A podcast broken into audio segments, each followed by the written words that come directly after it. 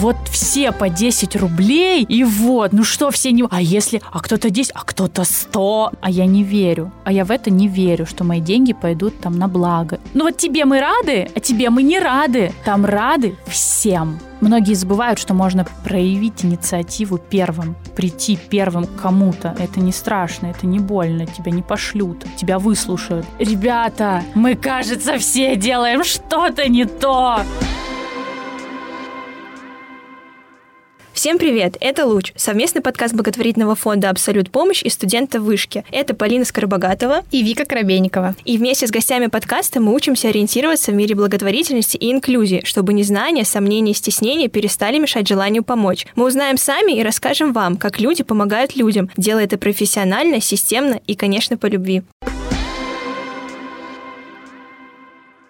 В этом выпуске мы поговорим о том, как один человек своим желанием помогать может заразить весь коллектив, как помощь становится частью корпоративной культуры и как креатив отлично сочетается с добрыми делами. Сегодня у нас в гостях Саша Жаркова, соосновательница креативного агентства Setters, wellness-бренда Refill, Криачеллы, а также генеральный директор Setters Education. Саша, привет. Привет, девчонки. Давай, Саш, поговорим о том, какое место благотворительность занимает в твоей жизни. Ты помогаешь разным благотворительным фондам, участвуешь в их мероприятиях и рассказываешь об этом в социальных социальных сетях. Расскажи, что вообще для тебя благотворительность? Мне кажется, что благотворительность вообще для большинства простых людей, в том числе меня, это такое немножко стереотипированное слово, уже даже которое, мне кажется, обрело вокруг себя такой нимб э, белого шума, да, ты даже не вдумываешься иногда в значение этого слова, что оно в себе несет, а что оно означает конкретно для тебя, как ты это понимаешь. Вот. Тут, наверное, еще тоже важно отметить, что я там не какой-то супер артист, то есть я все это делаю просто по собственному желанию, то как откликается, где-то узнаю чуть больше, где-то чуть меньше, но, в общем, для меня, наверное, благотворительность — это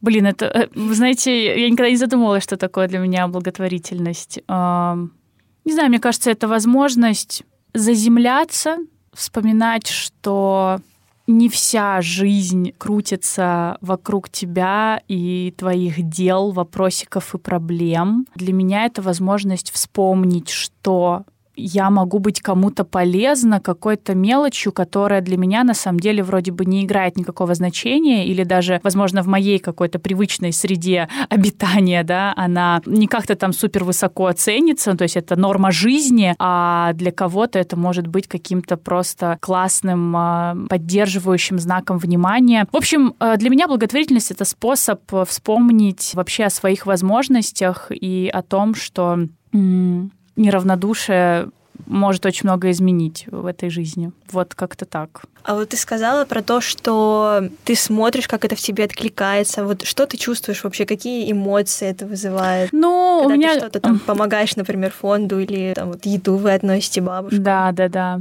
Ну, тут вот еще, наверное, я бы дополнила первый вопрос, что сейчас, вот вообще в последние несколько месяцев благотворительность для меня стала очень э, важной точкой опоры. Мне кажется, что если бы мне некуда было направить мою энергию и мой ресурс последние три месяца, э, мне было бы сильно тяжелее. Поэтому для меня это еще и точка опоры. А говоря, что откликается, Ох, очень много. Я вообще такой человек, я очень эмоциональный человек, и я очень легко зажигаюсь, загораюсь, и вот готова идти, не знаю, покорять мир, все срочно менять, что-то делать. Это, с одной стороны, как бы как и плюс, ну, то есть, конечно, там я легкая на подъем, я, в принципе, наверное, любому предложению говорю да, почему бы и нет, давай попробуем, можно попытаться. Но и этого есть и обратная сторона медали в контексте того, что, конечно, когда я сталкиваюсь э, напрямую там прихожу в гости к какому-то фонду, да, или вот мы там ходим с фондом «Дари еду» и относим еду э, пожилым людям. У меня просто сразу начинает вскипать все внутри, э, не знаю, в груди, в голове, и тебе хочется просто, я не знаю, выйти на улицу и заорать, ребята, мы, кажется, все делаем что-то не то. И пока в нашей стране есть люди, для которых не закрыта базовая потребность в еде, мне кажется, мы все делаем что-то не то. Ну, то есть мне сразу сразу хочется решить проблему разом. То есть мне очень тяжело заземлиться, понять, что это, не знаю, там масштабная проблема, у этого есть куча разных причин, предпосылок и так далее, что нужно это решать постепенно, пошагово, вот как бы через маленькие дела в том числе. То есть мне сразу хочется стать вот тем одним большим делом, которое вдруг раз и решит все проблемы. И когда я, конечно, понимаю, что это невозможно, то так не делается, мне становится тяжело это принять, понять, что я не могу сейчас взять и на 180 градусов кардинально развернуть ситуацию, но мне бы очень этого хотелось. Я очень люблю и хочу, конечно же, решать вопросики важные, да, по щелчку пальцев, и тебе кажется, ну неужели так сложно? А потом понимаешь, черт, да, сложно. В такие моменты я качаюсь на качелях между ребенком и взрослым, и как бы и откачиваясь в одну сторону, ты такой, ты ребенок, который не понимает этих взрослых, э, которые не могут решить вроде бы такую очевидную, понятную проблему, а потом ты качаешься в обратную сторону и становишься тем взрослым, который находит какие-то причины, аргументы, почему это сделать сложнее обычного, да, и я, мой внутренний взрослый объясняет своему внутреннему ребенку, человеку, что нужно сделать, чтобы эту ситуацию изменить, да, что, к сожалению, мы не можем сейчас вот бац и по щелчку пальцев все решить. Вот, поэтому я испытываю очень разный спектр эмоций, серьезно, от супер эйфории до разочарования, даже какой-то грусти, злости, непонимания, да, почему, почему так, много разных эмоций, и это тоже, мне кажется, то, что помогает чувствовать э, себя живым. То есть ты не испытываешь такие эмоции, ну, тебя так не швыряет в такой спектр эмоций в твоей обычной жизни, да. В нашей обычной жизни у нас у всех есть какой-то наш лайфстайл, какие-то привычки, и в целом как бы наш мозг, э, вообще человек такое существо, да, он старается вокруг себя создать такую зону комфорта, да, в которой хорошо, в которой, ну, эмоции будут стабильны, ощущения будут стабильны, поэтому, когда нас швыряет из стороны в сторону, нам, конечно, дискомфортно, но мне кажется, кажется, вот от этих тоже швыряний стороны в сторону, получая разный спектр эмоций, ну, ты правда чувствуешь какую-то жизнь, ты чувствуешь себя живым, что ты можешь чувствовать по-разному, что тебе может разное откликаться, что ты живешь э, не в этой теплице, да, где а, утром у тебя э, завтрак, не знаю, капучино на кокосовом, а потом ты э, невероятно изображаешь себя занятого человека в офисе, и, в общем, ты такой супер бизи, да, а что есть другие проблемы, мы тоже к ним имеем отношение, мы тоже можем на них повлиять. В общем, это, да, про какое-то чувство жизни, сопереживание, эмпатичность. Я вообще достаточно эмпатичный человек, наверное, в том числе меня так сильно качает в этих эмоциях, но как будто бы это тоже помогает мне эту эмпатичность в себе масштабировать и находить в ней какие-то новые грани, то есть откликаться на какие-то новые проблемы и ощущения и людей. Ну вот я прям говорю и улыбаюсь, потому что, не знаю, я вспоминаю, да, там, о, там вот это ходили, то делали, но это просто какое-то, это, это вот серьезно от эйфории до вроде бы злости, но мне кажется, сейчас тоже, да, в связи с популярностью психологии мы все учим то, что на самом деле нет плохих эмоций, да, и любые нужно в себе принимать и осознавать, и учиться проживать, вот, поэтому не считаю это плохими эмоциями и рада, что они во мне могут пробуждаться, это же супер. Ну, а ты вот сказала про точку такую опоры, про чувство mm-hmm. жизни. Как думаешь, что для других людей может дать благотворительность? Мне кажется, очень много чего, и разным людям, конечно же, разное. То есть многие люди занимаются благотворительностью по разным причинам. И мне кажется, нельзя эти причины там сравнивать или оценивать, да. Что может дать, мне кажется, когда ты понимаешь, зачем ты это делаешь, ради чего, тогда, мне кажется, вот через эту помощь ты можешь найти то, что тебе нужно. Да? Для кого-то это способ отвлечься, для кого-то это развитие в себе той же эмпатичности, сопереживания, для кого-то это развитие в себе, ну, осознание в себе чувство значимости себя, да, мы все привыкли, что да я никто, один в поле не воин, человек ничего один не поменяет, и вот это вот все, то есть у нас очень много таких установок, и это правда, но вот ты сейчас один, но ты присоединишься уже к тем, кто уже что-то делает, и вот ты не один, и вот ты очень нужен, и тебя ждали, и вот, э, не знаю, тоже мне кажется, что еще дает благотворительность, это вот это ощущение того, что тебе безусловно рады, по крайней мере, я много с кем общалась и много где была, и нет такого, что вот, ну вот тебе мы рады, а тебе мы не рады. Там рады всем. Что бы ты ни сделал, тебе рады. Если ты помогаешь материально,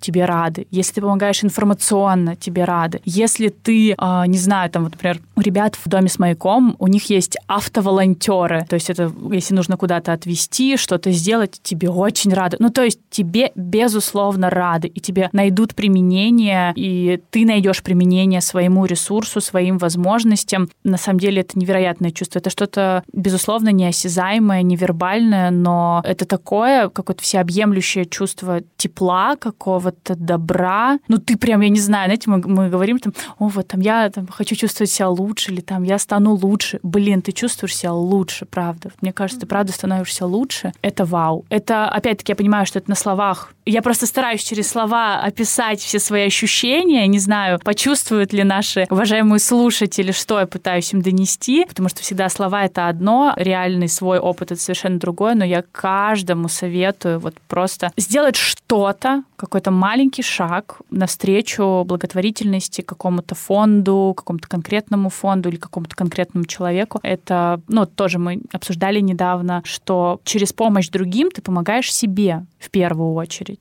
Мне кажется, человечность — это тот же навык, который, да, он врожденный, но его можно как мне кажется, за свою жизнь как подавить в себе, так и развить до каких-то невероятных масштабов. Ты сказала про шажочки индивидуальные каждого человека. Давай поговорим про путь благотворительности. Как ты пришла вообще к благотворительным фондам и какие ты шажочки делала, чтобы участвовать и помогать? Я вспоминала, когда я вообще впервые столкнулась с благотворительностью, и, наверное, как и большое количество людей в России, по крайней мере, со мной это случилось еще в детстве, в старших классах, когда, вы знаете, на- начали на Первом канале в новостях какое-то эфирное время отдавать разным фондам. Mm-hmm. Там показывали историю э, одного или нескольких детей, там отправьте смс-ку. И для меня, наверное, вот это было таким первым вообще опытом столкновения с благотворительностью. То есть до этого ну, как-то это не было, во-первых, так популярно, не было такой проинформированности. Я помню, да, именно вот эти какие-то первые новостные такие сюжеты. И тогда я, конечно, понимала, думаю, блин, это же правда. Вот все по 10 рублей, и вот, ну что все не... А если... А кто-то 10, а кто-то 100. Ну, то есть и меня эти масштабы просто совершенно поражали. Поэтому это, наверное, вот какие-то такие первые шаги благотворительность, да, через такие прямые напоминания, да, что ты можешь помочь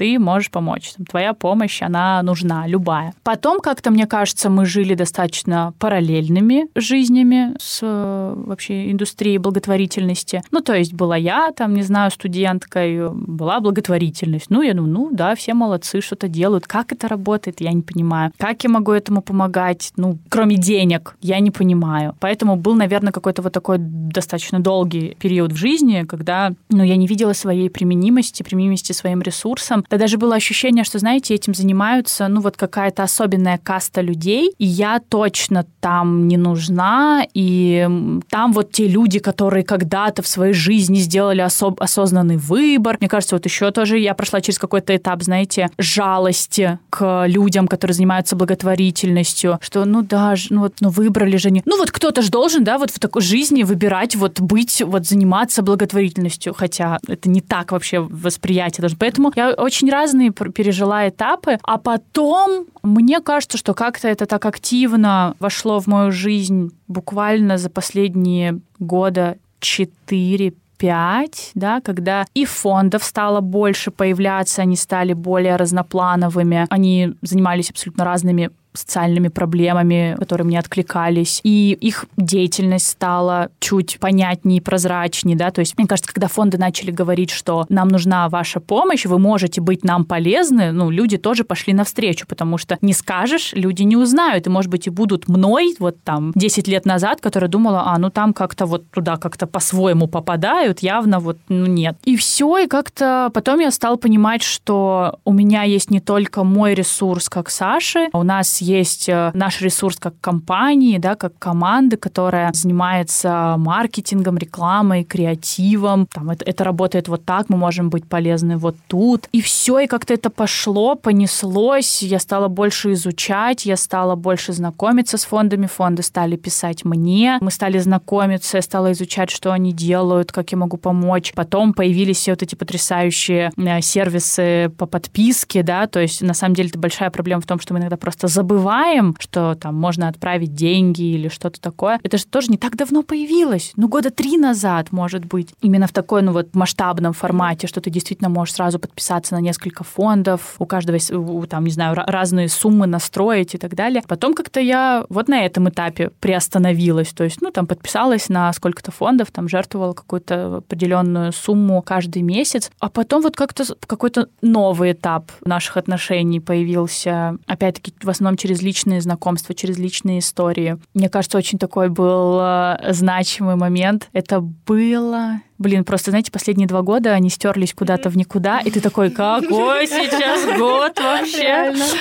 Мне кажется, это было в 2019 году, по-моему, это было до пандемии. Я познакомилась с Никитой Кукушкиным. Мы были mm-hmm. на совместном эфире в Nike. Мы говорили... А, кстати, да, это был эфир про экологию. То есть там я, например, познакомилась с а, ребятами из Greenpeace. Ну, в общем, понимаете, вот, ну, это вот так работает. И ко мне подошел а, Никита и такой, Саш, есть, в общем, одна идея обсудить. Я говорю, да, давай. И он тогда рассказал мне про фонд помощь, что они его готовят, разрабатывают, запускают. Он так, а, ну, в стиле Никиты очень честно, очень искренне рассказал вообще, а зачем зачем они это делают, то есть какая персонально у него мотивация. И ты такой, о, офигеть, чувак! То есть, ну, как бы, когда идея искренняя, да, когда осознанная, да, когда человек четко понимает, зачем он это делает, да, потому что, ну, согласитесь, цель типа э, добро во всем мире, и вот как бы, ну, эм, мало в нем конкретики, что есть добро, что есть весь мир. Для многих весь мир это наша страна. Ну, как бы, это очень, как бы, такие разные понятия. Вот. А когда ты конкретизируешь свою задачу непосредственно непосредственно твоего фонда, непосредственно твоей команды, ну, людям это тоже проще доносить. Тогда я тоже просто невероятно этим восхитилась, зарядилась и поняла, что, блин, то есть вот так могут рождаться фонды, да, благодаря одной задумке, благодаря одной конкретизированной цели, там, грамотному сбору ресурсов, построению команды. И вот тогда мы, собственно, с Никитой договорились, что мы им поможем тоже запуститься с помощью, насколько там это возможно, любая наша экспертиза, в общем, мы ready steady. В общем, Никита тоже, мне кажется, с помощью такой определенный сделал вклад в меня по отношению к благотворительности, да, что это может быть еще вообще-то весело, это может быть стильно, это может быть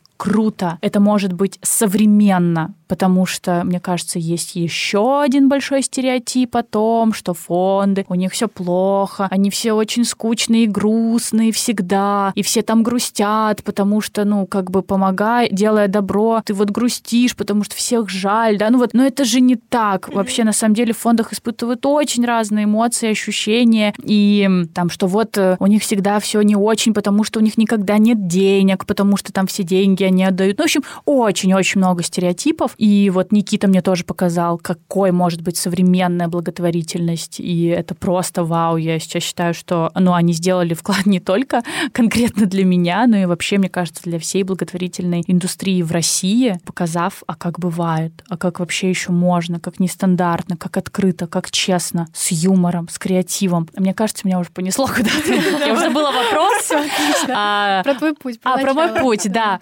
Вот. И вот так я просто как-то, наверное, тоже осознанно поняла, в чем может заключаться моя помощь, помимо там, я не знаю, скольких тысяч рублей ежемесячно. И вот тоже, знаете, это как фонды сказали, ну, стали говорить, да, там, нам нужны люди, там, мы всем рады, приходите, помогайте. Вот мне кажется, когда я тоже как-то обозначила, что мы открыты, приходите, мы постараемся помочь, чем сможем, не знаю, экспертизой, коннектом, там, с брендами или с чем-то, фонды стали приходить, и мы стали с ними больше взаимодействовать, я стала с ними больше взаимодействовать. Ну и такой, наверное, сейчас новый этап у меня, опять-таки.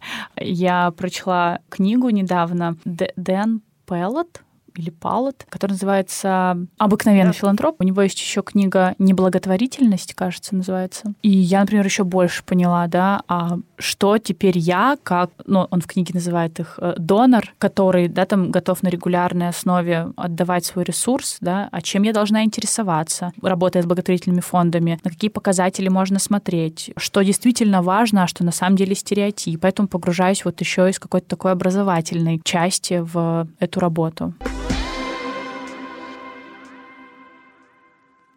Ты так легко рассказываешь про свои отношения, про фонд, вообще про эту деятельность. Были ли какие-то сложности, с которыми ты сталкивалась, обращаясь к фондам, коммуницируя с ними, помогая? Ну, а может быть, как раз-таки вот стереотипы или там какие-то комментарии со стороны окружающих. Зачем тебе это надо? Наверное, зачем это надо, я никогда не слышала, потому что мне, наверное, повезло находиться в среди очень открытых, осознанных, современных людей, поэтому таких вопросов мне никто не задавал. Наверное, из единственного, что вспоминается, да, то есть мы в основном взаимодействуем же все равно с какими-то столичными фондами, да, или там международными, вообще какими-то большими, у которых там уже сложился формат работы и все на достаточно хорошем уровне. И мне кажется, что вот очень огромная просто бездна между вот такими известными, так скажем, фондами и, например, фондами региональными. Вот между ними прям бездна. И я помню, как мы делали такую коллаборацию с брендом Мату. Она называлась «Все мы из детства», и девчонки... Ну, формат сотрудничества был такой, что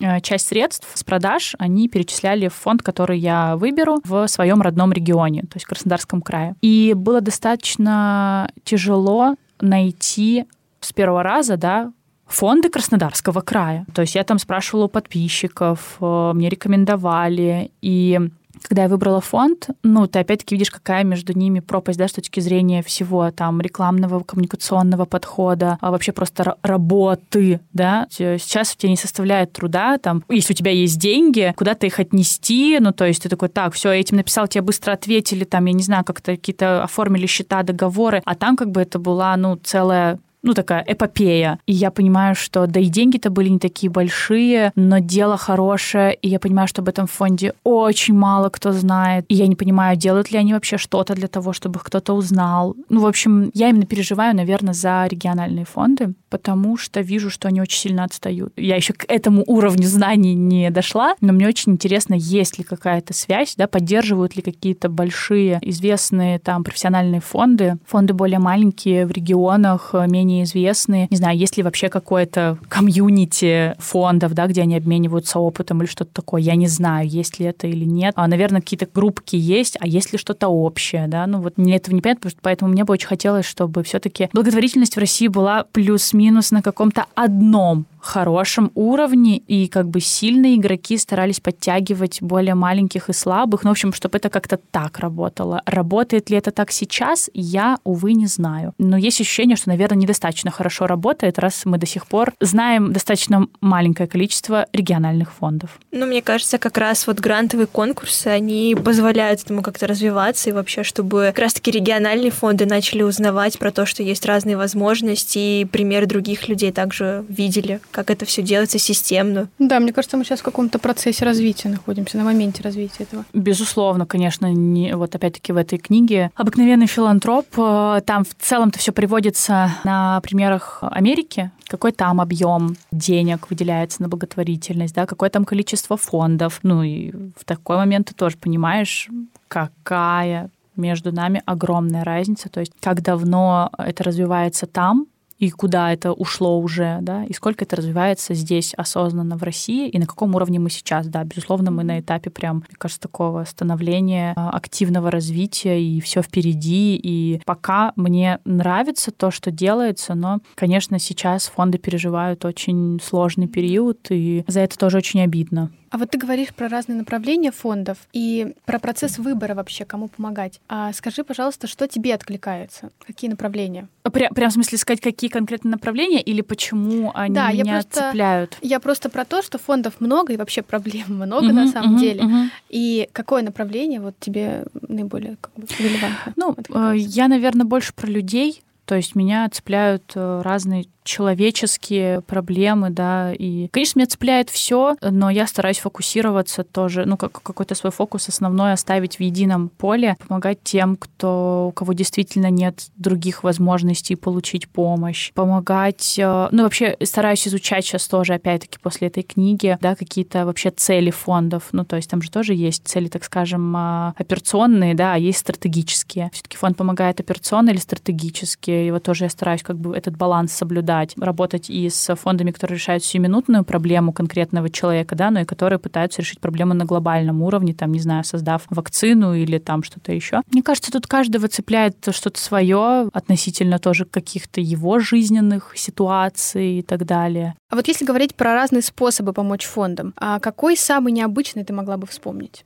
А, ну, тут, наверное, еще важно сказать, что я уже стараюсь, ну, как я уже говорила ранее, да, как-то притаскивать и экспертизу нашей команды, и вообще как-то коллаборироваться. Вот, поэтому мы делали достаточно большое количество проектов э, креативных, коммуникационных для разных фондов, да, и это, например, не было прямой помощью вот напрямую деньгами, но э, это был очень классный boost для фонда, для привлечения внимания, для привлечения новых людей, для, опять-таки, просто трансляции того, что так тоже можно помогать, да, через то, что, не знаю, снять какой-то ролик фонду или помочь им с социальными сетями, или сделать какой-то социальный проект, или помочь привлечь э, селебов, или что-то еще. Ну, из такого вот недавнего, например, у Дом с маяком была большая-большая барахолка, и я отправила туда часть своих вещей, и мы собрали, мы сделали еще такую витрину Setters, и собрали какие-то всякие разные приколюхи из офиса, ну, типа там какие-то наши картины, какие-то там, не знаю, наш мерч, какие-нибудь стикеры, ну, в общем, такие бытовые прикольные штуки, и вот их тоже, например, отдали в барахолку, ну, то есть, что так тоже можно помогать, то есть не, не взять напрямую, да, кэш и отнести его, да, но собрать какие-то вещи, которые, может быть, вам больше не нужны, а кому-то будут нужны, и все эти деньги пойдут на помощь какому-то конкретному фонду.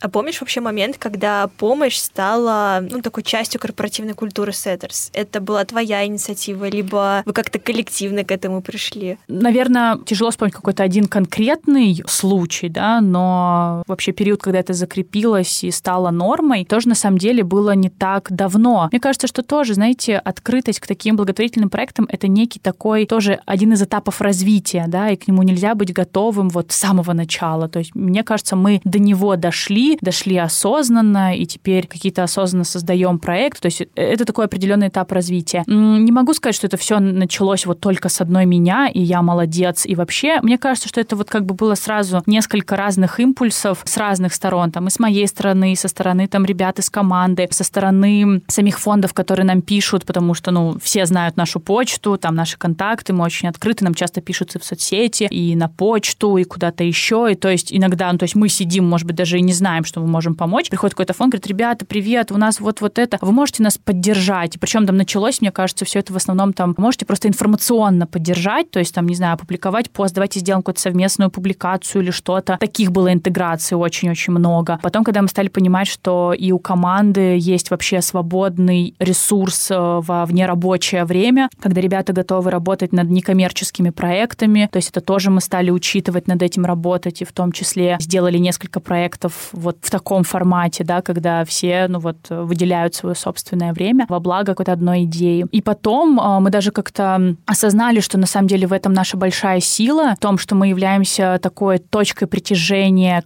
классных людей, классных фондов мы умеем и притягивать вот эти инициативы, и как бы грамотно их сменеджерить, да, направив их в нужном направлении, соединив с нужными людьми, с нужными компаниями. И вот тоже как бы к этой силе отнеслись так осознанно. И, например, у нас даже на сайте сейчас в Setters висит, что мы работаем, мы соединяем в том числе как бы одна из часть, частей нашей работы в том, что мы иногда наших клиентов и вообще любые бренды можем соединить с конкретным фондом. То есть, а, у нас есть есть большой клиентский пул различных компаний, у нас есть большой пул фондов, с которыми мы знакомы и работаем. И, возможно, эти не знают вот об этих, а другие не знают вот о тех, что у них вообще могут быть какие-то точки соприкосновения. А мы знаем, и мы их, например, коннектим в рамках какого-то одного проекта. Или просто, например, знакомим, и дальше они уже создают какую-то инициативу. Поэтому это вот, наверное, тоже говоря о каком-то неформальном, неочевидном формате, да, помощь может быть, опять-таки, не только деньгами, не только руками, но если ты понимаешь, что твоя сила в том, чтобы быть точкой притяжения и быть этой классной платформой для соединения фондов, брендов, фондов и людей. Классно, будьте ею. Это на самом деле огроменная помощь. Люди иногда встретиться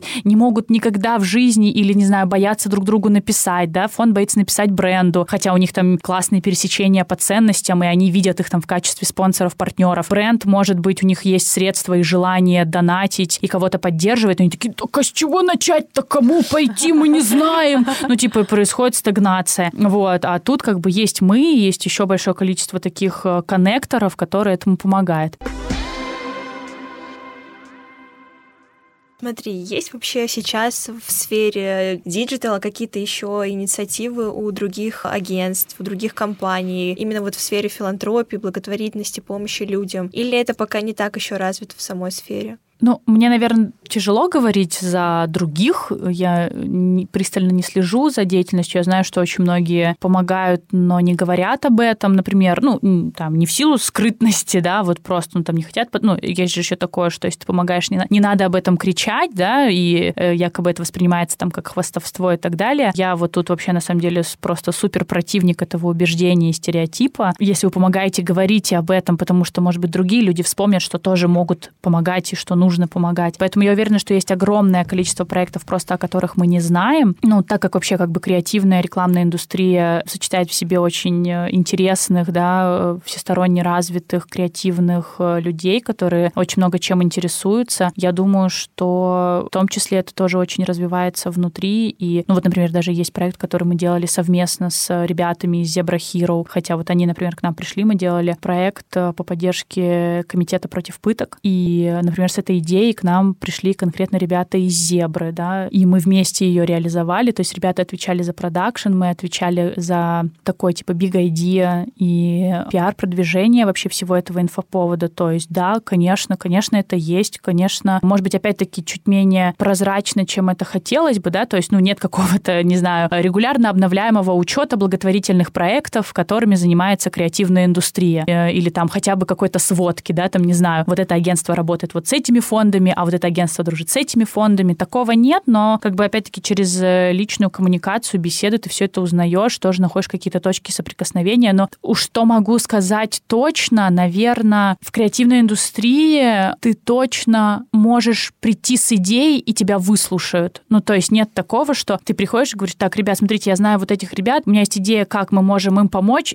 и тебя обязательно выслушают. И даже если тебе не смогут помочь, да, тебя либо направят куда-то дальше, либо впишутся в эту идею, вы реализуете. То есть тут все очень открыты друг к другу. Ну, вот это, наверное, то, что я чувствую, то, что действительно есть. И это тоже важно, да. То есть многие забывают, что можно проявить инициативу первым прийти первым к кому-то, это не страшно, это не больно, тебя не пошлют, тебя выслушают. Но даже если, ну, мы тоже так часто делаем, бывает, к нам приходят, ребят, вот, смотрите, классная идея, но мы не можем сейчас, да, у нас загружена полностью вся команда, мы не можем сейчас взять этот проект, ну, то есть если мы его возьмем, это будет просто нам во вред, во вред проекту, потому что, скорее всего, мы не сможем ему уделить должный объем внимания, там, наших вообще умственных, креативных вложений, и мы абсолютно честно говорим, ребят, сейчас не можем, но либо вы можете подождать, или давайте вот еще попробуйте сходить туда-то, туда-то. Ну, то есть, и это нормально абсолютно. Тут тоже это очень важно понимать, да, что у нас многие боятся работать с благотворительностью как компания, да, потому что боятся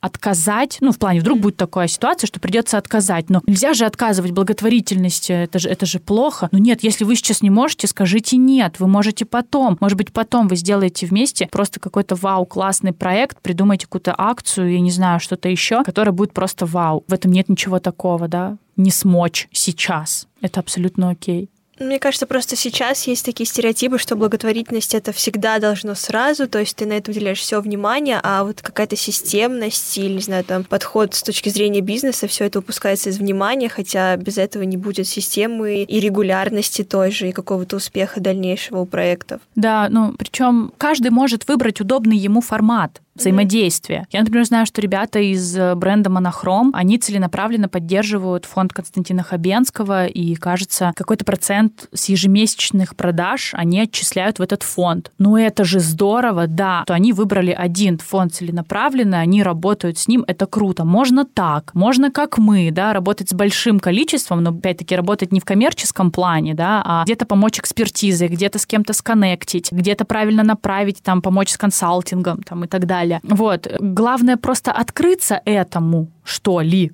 понять, какой готов ты процент ресурса выделять хотя бы там ежемесячно, да, или ежегодно, там, человеческого ресурса или коммерческого ресурса. А мне кажется, очень многие в том числе не открываются, да, потому что кажется, что это же нужно постоянное вовлечение, но это не так. Мне кажется, лучше быть постоянно открытым, но помогать с какой-то периодичностью, да, чем быть закрытым вообще и вообще упускать кучу возможностей помочь и подсветить какой-то проект, которому вы можете помочь. А вот смотри, у вас есть э, друзья фонда. А как вообще вот эти взаимоотношения сложились? То есть они также к вам пришли, это регулярные взаимоотношения или вообще на чем они основываются? По-разному. Есть те, которые к нам пришли, есть те, к которым мы пришли, написали, ребят, вы классные, как у вас вообще дела, хотим познакомиться, чё кого. Естественно, как бы мы в основном общаемся с ребятами из пиара, маркетинга, фандрайзинга, там иногда со, с основателями там или управляющими. Поэтому тут, наверное, просто вопрос, опять-таки, вот этого знакомства, да, то есть мы знаем, что у них есть наш контакт, у нас есть их контакт, и, например, в момент, когда мы понимаем, что у нас появилась идея, мы хотим направить ее конкретно в этот фонд, мы связываемся, что-то делаем. Поэтому мне кажется, что очень важно, да, иметь вот эту какую-то первичную основу, хотя бы знать друг друга, это очень важно, знать, что у тебя есть вот этот контакт, знать, что у тебя есть вот эта возможность что-то сделать. А есть какие-то планы по дальнейшему развитию в плане развития корпоративной культуры в Setters? Ну, мне кажется, что очень важно понимать, что корпоративная культура в Setters не зависит от благотворительности, а благотворительность не зависит от корпоративной культуры Setters. Мне кажется, немножко параллельные понятия. Если вообще касательно развития благотворительности в рамках корпоративной культуры mm-hmm. Здесь, мне кажется, задача одна — продолжать это масштабировать, э, находить на это время, находить на это горящие глаза и желающих участвовать и помочь. Может быть, более систематично выделять на это время, но опять-таки, вроде с одной стороны, да, с другой стороны, ну окей, вот мы такие, так, мы раз в месяц будем делать э, благотворительный проект. А, например, в какой-то месяц, ну я не знаю, вот он не получился или не нужен, или нет запроса, да, но, и, а ты начинаешь просто делать его, потому что, ну я же так сказал, поэтому я так буду делать. Вот, поэтому, может быть, иногда вот это хаотичность и несистематичность это тоже чаще в плюс. Чаще, наверное, говорить и ребятам внутри, и вообще вовне, что у нас есть такая опция, что для нас это важно, что мы это никуда не упускаем. И, наверное, делать так, чтобы как можно больше было инициативы извне, да, то есть не приходить, так, ребят, есть вот такая задача, давайте делать. На самом деле намного круче, когда кто-то внутри из команды приходит, ребят, я вот с кем-то познакомился, у меня уже есть идея, я хочу это сделать, давайте, и ты такой, блин, конечно, давайте, потому что и тяжело, и я считаю не очень а, эффективно и перспективно, когда все это спускается только сверху. Классно, когда это просто летит со всех сторон, и ты инициативу ловишь, фильтруешь, что-то с ней дальше делаешь. Ты затронула тему вдохновения людей заниматься благотворительностью. Как тебе кажется, какие есть варианты вообще привлечь своих друзей и знакомых, распространить информацию, чтобы их тоже заразить благотворительностью, чтобы они тоже начали помогать? Мне кажется, что в основе любого, ну, такого действительно эффективного привлечения людей лежит правильная информация. У нас э, на самом деле люди что-то не делают не потому, что они злые, плохие, жадные или там что-то еще. Я уверена, что многие люди там не занимаются благотворительностью просто потому, что они ничего про нее не знают они не знают, кому нужна помощь, они не знают, какая нужна помощь, они не понимают, а их как-то помощь конкретно может быть полезной. Есть там огромное количество стереотипов, да, о вообще честности, благотворительности. И вот я, конечно же, совершенно не сторонник, но очень долгое время, э, сейчас, кстати, это куда-то все пропало, как будто бы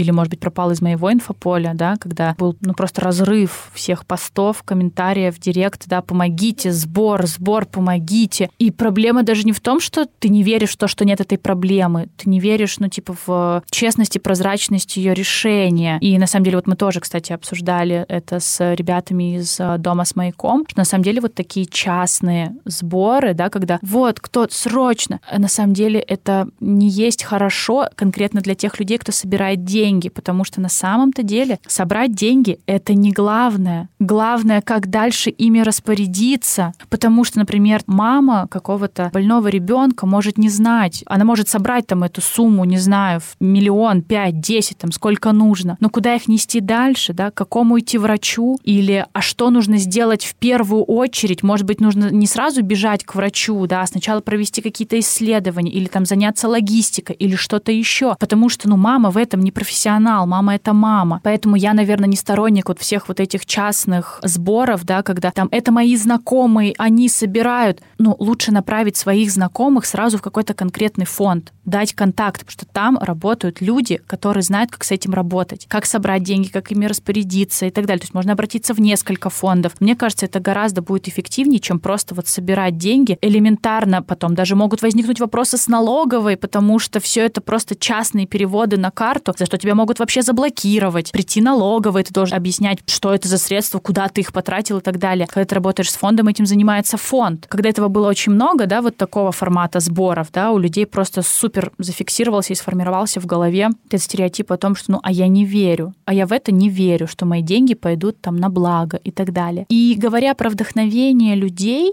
как вдохновить их помогать, мне кажется, иногда достаточно просто очень доступно, понятно, честно рассказать, например, даже про свой опыт. Слушайте, там, если мы говорим про друзей, да, ребят, знаете, а я вот узнала такой фонд, я про, я про них изучила, а они вот то, а они это, а я с ними поговорила, а я с ними сходила, и как бы, ну, тебе-то люди верят, твои друзья. И вот мне кажется, тут не про вдохновение, типа, знаете, просто выпулить 500 вдохновляющих фраз о том, как мы должны изменить этот но мне кажется, очень краткосрочная мотивация. А лучше один раз сесть и нормально объяснить, например, своим друзьям, если ты разбираешься в том, как работают фонды, или там ты поддерживаешь какой-то конкретный фонд, как они могут помочь, как это на самом деле работает, что это на самом деле не сложно, не страшно и так далее. Вот мне кажется, вот это будет гораздо эффективнее и гораздо полезнее, чем вот рассказывать, о боже, значит, надо всем помогать. Это вот снова, да, очень обобщенные фразы, кому всем. И тебе не за что зацепиться. После этих слов у тебя нет понимания, так, а куда мне идти и что мне делать. Ну вот у меня тоже один из последних кейсов, да, это был фонд «Дари еду». Я сама с ребятами познакомилась не так давно, буквально вот месяца 3-4 назад. Сама решила проверить, как это вообще все работает. И когда первый раз с ними сходила на разноску еды, это был вау, невероятный опыт. Я просто об этом рассказала в сторис абсолютно честно. То есть, что мы пришли, куда мы пошли, что мы сделали, как туда можно попасть. Вот ссылка на волонтерство, ребята ждут, помощь нужна такая-то, время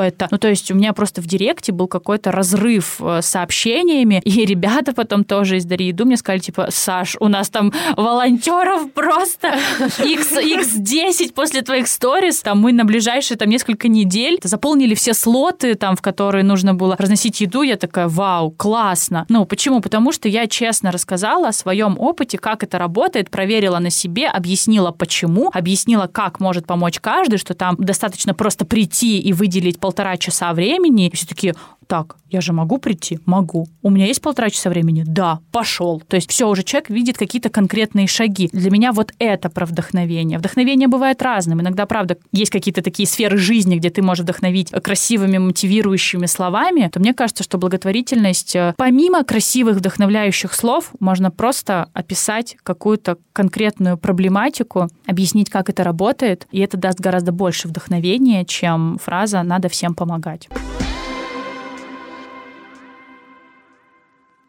Мы близимся уже к завершению, и под конец хочу попросить тебя дать три совета людям, которые делают свои первые шаги в благотворительности. Купите книжку «Обыкновенный филантроп», прочтите ее. Вообще советую ознакомиться с деятельностью вот этого потрясающего интересного мужчины, которого зовут Дэн Паллет, автор книги, собственно. А у него есть очень классные лекции, выступления на TED, есть огромное количество разных работ, он супер понятным, адекватным языком, не вызывая жалость, не вызывая чувство вины, классно рассказывает, как должна работать благотворительность и почему она так не работает и что может поменяться. Вот это прям, если вы просто хотите конкретно въехать что делать вообще. Поэтому, да, советую вот это все почитать, а, ознакомиться. Советую, наверное, вообще для себя как-то очертить круг тех фондов, которым вы хотели бы помочь, да, по тематике, или, не знаю, может быть, вас привлекает там лицо этого фонда, да, это тоже абсолютно ок. Есть, мне кажется, еще такой стереотип. Я не буду помогать фондам, лицо которых какие-то известные личности, у них и так там все хорошо, я пойду в no name, как бы, и буду там помогать. Это не значит, что хорошо или плохо. Опять-таки, какие-то супер большие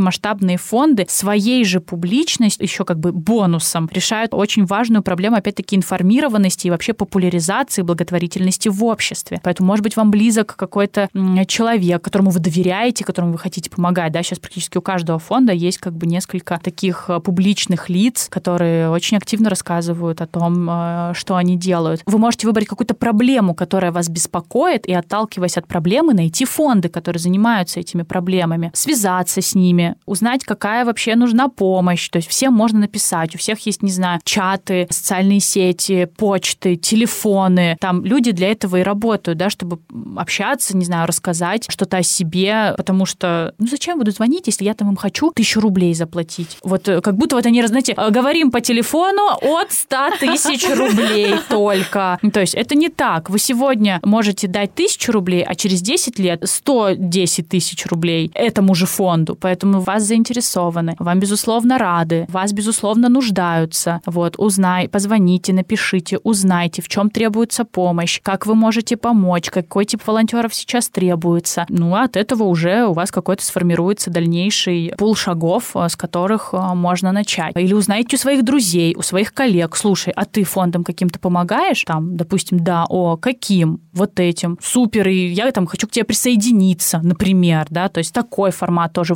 возможно, если вдруг вы, ну, там, не хотите сами делать каких-то прям первых шагов. Есть множество вариантов, а как начать. Главное начать. Подписаться на три фонда сегодня, это уже будет большим началом. И полистать, не знаю, их сайт или последние, не знаю, 10 публикаций, почитать, а какой, какая у них сейчас вообще актуальная повестка, да, в чем они нуждаются. Это уже начать. Это уже значит пустить благотворительность в свою жизнь. Значит, она у вас будет в инфополе. Это все гораздо легче, чем кажется, и это можно абсолютно нормально воспринимать. То есть э, это не надо воспринимать и делать из жалости или вот как-то на грустных щах. Да наоборот, радоваться надо. Есть люди, которые помогают людям, и кажется, вы сейчас станете тем человеком, который тоже будет людям помогать. Здорово, здорово, давайте улыбаться.